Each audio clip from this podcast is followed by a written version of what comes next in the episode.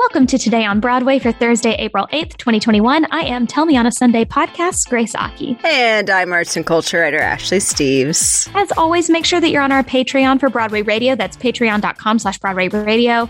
Ashley and I were greeted to the most glorious news this morning. Uh, we really were. I am, I, you know, spoiler, but I'm very glad that I had a much better day on Wednesday than Scott Rudin. Here we go. So in what comes as no shock to Ashley, me, or the Broadway Radio team, and or theater for that matter, Scott Rudin got the public flailing he finally deserved for many, many years this morning uh, in an expose from The Hollywood Reporter. Here are some article highlights because we highly recommend that you read the whole thing. It is extensive and it doesn't even... To be frank, it doesn't even scratch the surface of what we know about him. No. So Spotco sued Rudin for six point three million dollars for unpaid pre-pandemic work on eight Broadway shows, becoming the latest legal action against him that spilled into the public view. Spotco is a, a P R firm for theater, if you mm-hmm. were not uh, aware. Um, in twenty eighteen, the estate of Harper Lee sued Rudin, claiming that the Aaron Sorkin script altered characters, the setting, and the legal proceeding at the heart of the novel, which it did, which Correct. we will talk about later. Correct. Um, Jeremy O'Hare Harris, who, oh God, we love so much, uh, writer of Slave Play, he's incredible, uh, called Rudin out on Twitter as loudly racist in another public outbreak. We believe in it also in twenty eighteen. The mm. Slave Play playwright, wow, I can say that.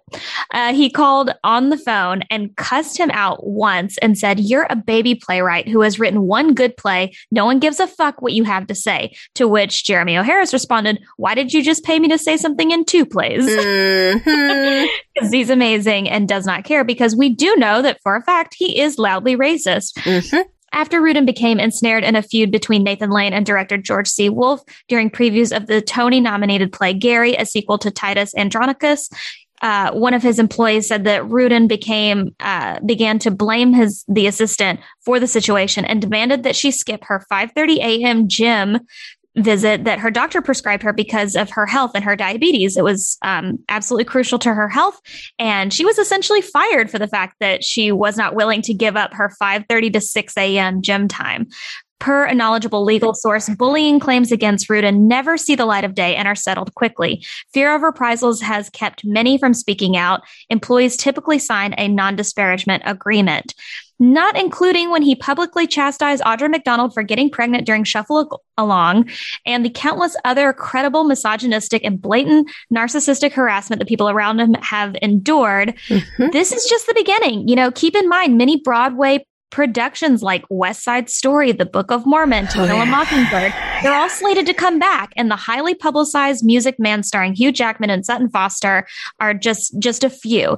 This is this is how people stay in power, right? Is settlements, money. Yeah. There is no producer with his checkbook. You know, I, I, you know, you and I were scrolling Twitter all day as well, I'm sure, um, about this. And so many of my friends have said, truly, why hasn't this man come crashing down?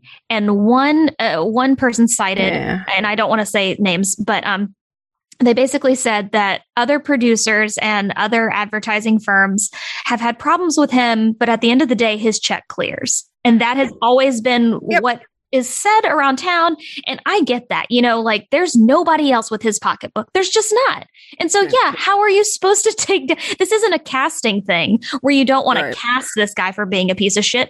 He's footing the bill. Yeah. So if somebody's keeping everybody employed and keeping theater, quote, going, what are you going to do? You know, and so a thing like The Hollywood Reporter, like this type of expose is the only way I think people are going to pay attention or realize any of this, but I don't know that anything will happen. Mm. Ashley, what were your thoughts today? Yeah, I was just about to say theoretically. So right. you hit you hit the nail on the head, and there's a lot to address here. I obviously have a lot of feelings about this. It could um, be its own podcast for all we know. Yeah, this is going to be a four hundred hour episode. um Maybe the most important thing is that none of this is surprising. Matt and I especially, I think, are well on the record of our Scott mm-hmm. Rudin hate. We've spent nearly whole shows dedicated to mm-hmm. Scott Rudin hate between West Side Story and the Beetlejuice Music Man Winter Garden oh, debacle, which we'll get to. Uh, literally every mention of him, I basically gag into my microphone. So that mm-hmm. is, it's well documented. One of the things that annoyed me, and it happens all the time, but one of the things that annoyed me is reactions to exposés always annoy me is that the people who treat the news like Uh, uh, treat news like this as if it's, well, if, if people knew and this was such an open secret, why is he still in business? Oh, or, or why, or, or the why now? I saw a lot of that. Also mm. saw a lot of that with Weinstein, saw a lot of that with Spacey. Beautifully, unsurprisingly, they're all connected to the extent. I also hear that about any kind of person yeah. that comes forward about mental, physical, financial, sexual abuse. Why of now? Of course. Oh, these, these victims um, are coming forward, and that's, that's a gift in and of itself. I Absolutely. can't imagine how difficult that was, especially for this man who got a potato thrown at him. Like, oh my God. Yeah, yeah absolute. Uh, completely brave. All, all the people who spoke about, on the record about this. And all the people who didn't speak on the record. Anyone who spoke at all for this piece. Um, there was a saying, like, we saw that a lot with Weinstein, Spacey, which they're all connected to the extent that Matt reminded us earlier that Spacey basically played Rudin in the movie Swimming with Sharks. Um, saw a lot of that on Wednesday, especially after Megan Ellison, who's an E P mm-hmm. at Annapurna and co-E P'd with him on True Grit, had called him, quote, ab- abusive, racist, and sexist in response to the expose, and then people accused her of talking about it when it was convenient for her, tale as old as time. Yeah. Um, so first of all, this was not a secret. I don't think anyone is treating this as a secret. Everyone knew this, and this is also not the first piece about Rudin. This is there is literally another There's piece. A Twitter account dedicated yeah. to anonymous yeah. claims, guys. Of course. There's literally another piece in The Hollywood Reporter back in twenty ten titled The Most Feared Man in Town. It was written by Stephen Galloway. It starts with previous stories. Time Scott Rudin was driving. Uh, an assistant became so angry he slammed on the brakes, allegedly sending the young man careening into the windshield. There's the former staffer who was forced to take ulcer medication to cope with stress. There's the executive who drew Rudin's wrath by turning away some of the producer's guests at a premiere, prompting Rudin to write, "The only thing separating my hands from your neck is the fact that there are three thousand miles between us." And then the next graph reads, so it comes as a shocker to, to discover, meeting him in person for the first time, that Rudin is utterly, almost dazzlingly charming. And I point that out because I think it's important. It's not that these stories are secret, because they wow. have been very well out in the open, either on mm-hmm. social media or word of mouth. It's that he's been held up regardless. And like his previously mentioned buddies, held up by other abusive men. Now, because we are a theater podcast, you yeah, already right, mentioned, right. You mentioned uh, the, some of the theater side stories mm-hmm. of that. So looking more at that, I was asked on Twitter on Wednesday if I think the Schuberts will back away from him, even mm-hmm. though they've probably known about this for decades. Again, no, probably. They have known about it. if, yeah. if I know about it, the Schuberts know, just straight up. yeah. Um, the genuine answer to that is I don't know. I don't know if there's going to be change. Change at all. The Hollywood Reporter, though a big publication, is still an industry mm-hmm. publication. Yeah. Um, require action requires heat to stay on him. We have we have a disadvantage at the moment that's kind of the opposite with the Black Lives Matter slash right. we see white American theater movement. Mm-hmm. With that, they had nothing but time. There was no theater going on. There was no way to evade the conversation that white people have been trying to avoid forever. Now there's limited theater, which kind of puts it at a disadvantage because until a Scott Rudin production is running in New York, rather than but just kind Scott of Scott Rudin is the one who's in charge of these pop-ups that we're seeing throughout the city. Yeah, it's He's true. The one who's producing them. It's very so- true. It is very you know, true. We were so thankful that someone was doing this, and then here it is, this it's, guy. It's always Scott Rudin. It's always yeah. Scott Rudin. But it's kind of like the, you know, longer-term production things, because these are like, so, I mean, they're one-and-done situations, and there's not really enough time. Like, w- when we saw the West Side Story with the Amar Ramasar casting, which I'll get to in a second again, like, people were protesting that for weeks and weeks and weeks and trying to put pressure on that. We don't really have that opportunity with, like, even these pop-up things. It's, yeah. and we're still in the pandemic. um, oh, yeah, right. Yeah, remember, remember. Um, but yeah, like the League and everyone else is they're so good at doing could just like block out the online noise. There's already nobody buying tickets to things because there's no shows to buy tickets for other than these online shows. Mm-hmm. So if there's no one putting pressure on them and this like story as big if it as big as it is doesn't stay in the news, then Scott Rudin is still one of the most powerful, if not the most powerful producer. Yeah. He's been allowed to work and run his workplace as long, this long, um, as is, and not new in theater. We talked about Shuffle Along, literally suing mm-hmm. Lloyd's of London because Audra McDonald had the nerve to get pregnant. Uh, there's West Side Story and the casting of Amar Ramasar, which, surprise bitch, I'm back talking about that. We'll never not be talking about that. I'm so glad. a sec- you know, Amar Ramasar, a sexual abuser. Then we have the upcoming Our Town, starring Dustin Hoffman, which again has been accused of sexual assault multiple times, and no, no one wants to talk about that because legendary Dustin Hoffman, but has been accused of sexual assault multiple times. Look at the aggression with handling The Music Man into the Winter Garden. Look at the lawsuit yeah. over To Kill a Mockingbird. Look at him charging fifty dollars tickets to try and fill up theaters oh, at the start God, of the pandemic. So gross. Yeah, last year, last yeah. March. Yeah. This is someone who, in that first Hollywood Reporter from eleven years ago, claimed that he had grown up. And now, eleven years later, there's an expose of no. physical and emotional abuse. So this is not a changed man. It's an abusive um, man with anger issues who has been held up, not just who holds up his own position, but has been held up in a position of power. And again, that's a fucking tale as old as time. Yeah. I've so, spent the last year reading about narcissistic abuse because I truly didn't understand the, the magnitude and the level and how it can yeah. just... it be so insidious.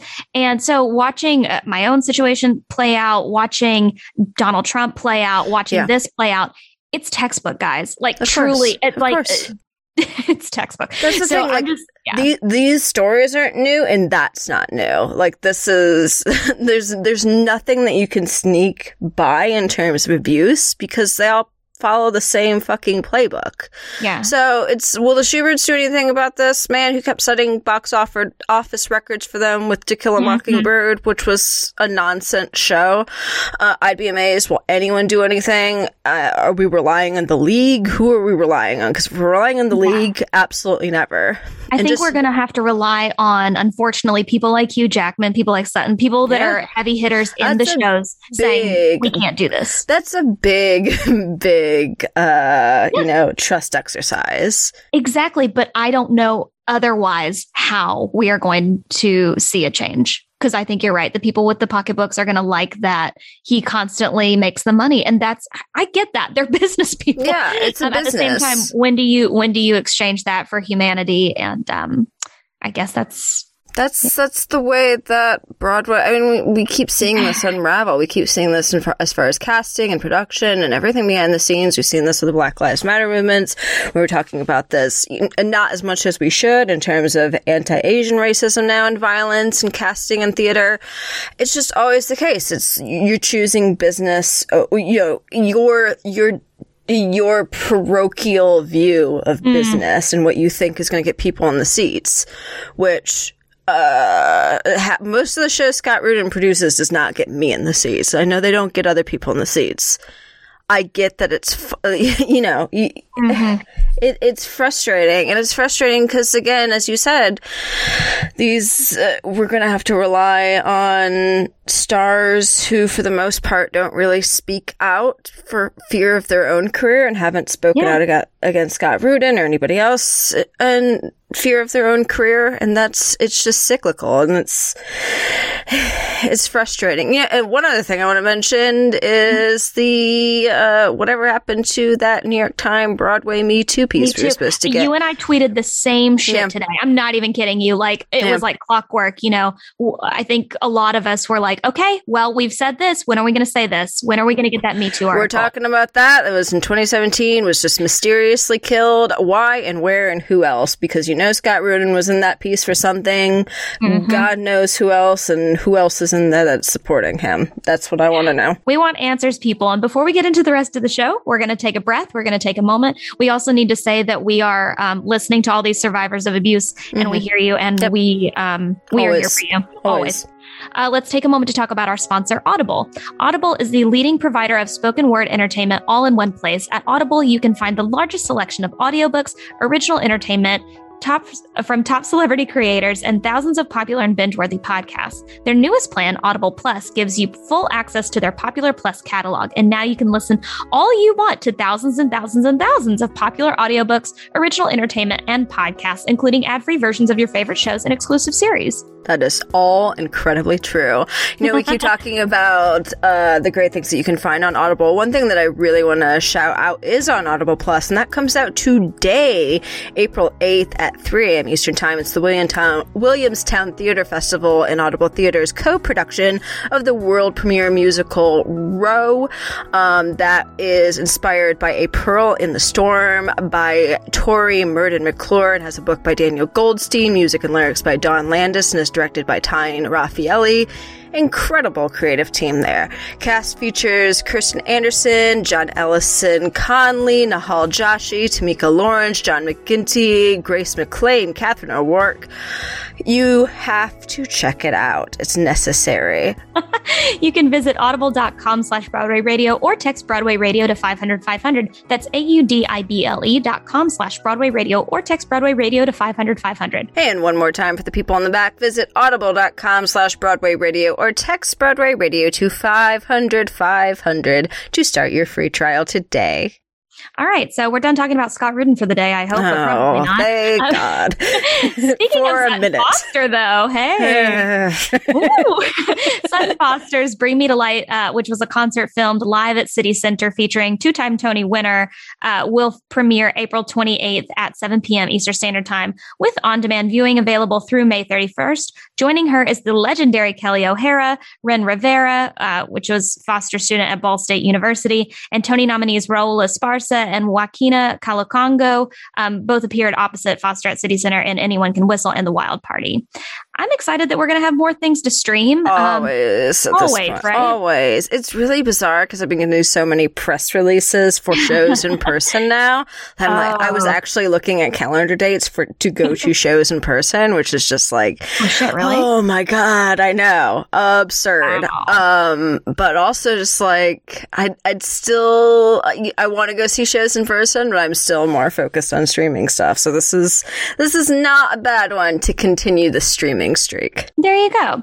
So former Secretary of State Hillary Rodham Clinton will be part of the Classic Stage Company's Tell the Story, celebrating Stephen Sondheim and John Weidman's Assassins, which I know you're freaking pumped about. Obviously, already on my calendar. Yeah, there you go. Directed by C S E's Tony, uh, Artistic Director John Doyle, the previously announced free virtual event set for April fifteenth at eight p.m. Eastern Standard Time will feature cast members of the original Off-Broadway company, the Broadway revival, and Doyle's upcoming production, which I feel like you and I both had tickets to that, right? Uh, yep. Yep, yep, yep, Definitely. yep, yep. We all, I, we all had tickets. Still, I think I still technically, Matt and I have discussed this, because I know Matt still has tickets, or because it was like, you know, like refund limbo. So I think Matt still has I tickets. Do. I still have tickets. I don't know if you still have tickets. I think I have two tickets. We're all now. just waiting. We're all just waiting. Yeah, it's also going to feature uh, Jerry Zaks and Joe Mantello, who I worship. Yeah. I hope oh, one yeah. day I, there's not a reason to not worship Joe Mantello. Correct. Uh, but famously, he's great. And he, of course, will share memories from the Off-Broadway premiere in two thousand four. So I'm excited for more people to be attached to this. Very uh, excited. The Clinton appearance is weird, but I'm, I'm well, you know. You know, what's interesting is like Hillary's been connecting herself a lot to theater. Like I said, you know, oh, she's a major, major theater fan. Yeah. So it's no surprise. And I think it's, well, I think it's kind of interesting that the show is Assassins. That I she's know. I was, I'm, I'm trying to avoid the obvious last four yeah. years uh, fan of Assassins joke, but it's there. You do, you exactly. can find it. Oh, that's strange. Yeah, we're looking. Ashley, you had some great recommendations that you sent my way, and I would love for you to bring them up to our guests right now. Yes, indeed. The first one is uh, from a friend and colleague, Christian Lewis, who wrote at the Brooklyn mm-hmm. Rail, the a pe- an actual paid theater piece, which is amazing, um, on Jagged Little Pill, which is entitled One Step Forward, Two Steps Back, colon, Broadway's Jagged Little Journey Toward Non-Binary Inclusion. In the piece, Christian talks about Jagged Little Pill and kind of its journey from A R T at Cambridge when it was in its pre-Broadway mm-hmm. run to its Broadway run in There's been a lot of deserved controversy since then about how Jagged Little Pill's um, Joe, played by Lauren Patton, was originally a non-binary character. And when yeah, it Diablo moved- Cody wrote yeah. uh, they, them pronouns to use throughout the show, and it's yep. heavily mentioned. I loved reading this article, by the way. Thank you for sending it. But- yeah, it's excellent piece. Excellent piece. Christian is an amazing journalist. Um, but yeah, so it talks about that. And as you said, Diablo C- Cody wrote Joe with they, them pronouns, I believe, because I didn't get to see it at A R T, but I believe there was a whole scene where um, Joe was dead named. Mm-hmm. And then when it moved to Broadway, that was changed. Uh, Lauren Patton still played the role, though it has been played by Ezra Menace um, in a couple of um, understudy roles, which they were apparently amazing, and I wish I got to see them. Um, but yeah, and even in an interview with Lauren Patton, she said that Joe was never written as anything other than cis, which That's is right. a very weird response. uh, but yes, yeah, so the erasure is, is kind yeah. of strange, and, and the doubling down is also uh, disheartening. It's really bizarre because it's kind of mm-hmm. like you didn't see this with your own eyes, which many people did. And yeah. wanted that version. So, yeah, that's a great piece. Check that out. And then also, I mean, we'd be remiss not to mention mm-hmm. anything from Pose and the season three trailer for Pose, which I believe is the final season. Oh. Um, either that or season four. I know they announced their final season, you which is heartbreaking. You broke my heart in half. I didn't know. Oh, no. Yeah, they just announced that they were going into their final season. But, yeah, of course, gotta check that out. I'm actually, I'm behind on Pose, but I get to to show it to my partner who hasn't seen Pose starting this weekend. Oh, so I'm deeply excited for that. Yeah, it's going to be good. Well, thank you guys so much for listening to Today on Broadway. Follow us on Facebook, Twitter, and Instagram at Broadway Radio. And don't forget about our Patreon, patreon.com slash Broadway Radio. You can find me on Twitter and Instagram at It's Grace Aki. Ashley, where can people find you? You can find me hating on Scott Rudin at Twitter and Instagram at No, This Is Ashley. Thank you guys so much. Please follow along. We'll see you tomorrow.